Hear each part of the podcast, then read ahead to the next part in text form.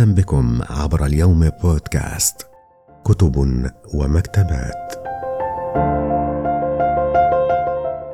مخطوطة نادرة لديوان المتنبي بمكتبة المؤسس في الرياض.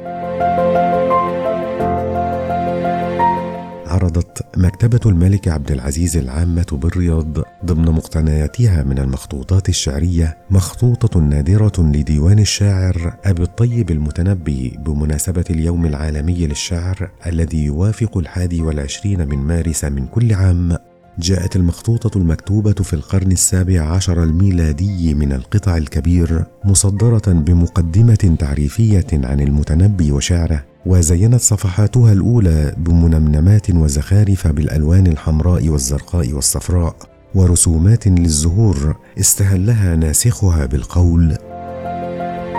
قال أبو الطيب أحمد ابن الحسين المتنبي رحمه الله ومولده بالكوفة في كندة سنة ثلاث وثلاثمائة يمدح فيها سيف الدولة بالقول القلب أعلم يا عذول بدائه والحق منك بجفنه وبمائه. وجاء ترتيب قصائد المخطوطة بشكل ألف بائي من الهمزة حتى الياء. يعد المتنبي أحد أبرز شعراء العربية عاش في القرن الرابع الهجري متنقلا بين الكوفة وبغداد وحلب ودمشق ومصر وأسهم في تطوير الشعر العربي واشتهر بقصائد المدح في سيف الدولة. ويشكل مع جرير والفرزدق وبشار بن برد وأبي نواس وأبي تمام والبحتري والشريف الرضا وأبي العلاء المعري أبرز شعراء العربية في العصور الإسلامية الأولى. فيما تقول كتب البلاغة العربية التي عنيت بدراسة أشعارهم.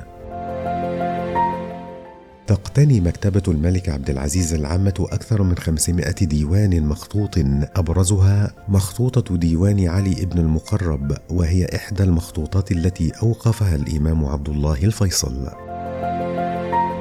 تميزت بكثرة الشروح لمفردات الكلمات التي كانت من ميزات ابن المقرب ويقع الديوان في تسعون صفحة كما تقتني مجموعة من الدواوين منها ديوان محمد بن أحمد الورغي وديوان أحمد بن أبي حجلة وديوان عبد القادر العلمي وديوان محمد بن علي بن عربي وغيرهم من الشعراء الذين يشكلون اتجاهات الشعر العربي في مختلف العصور.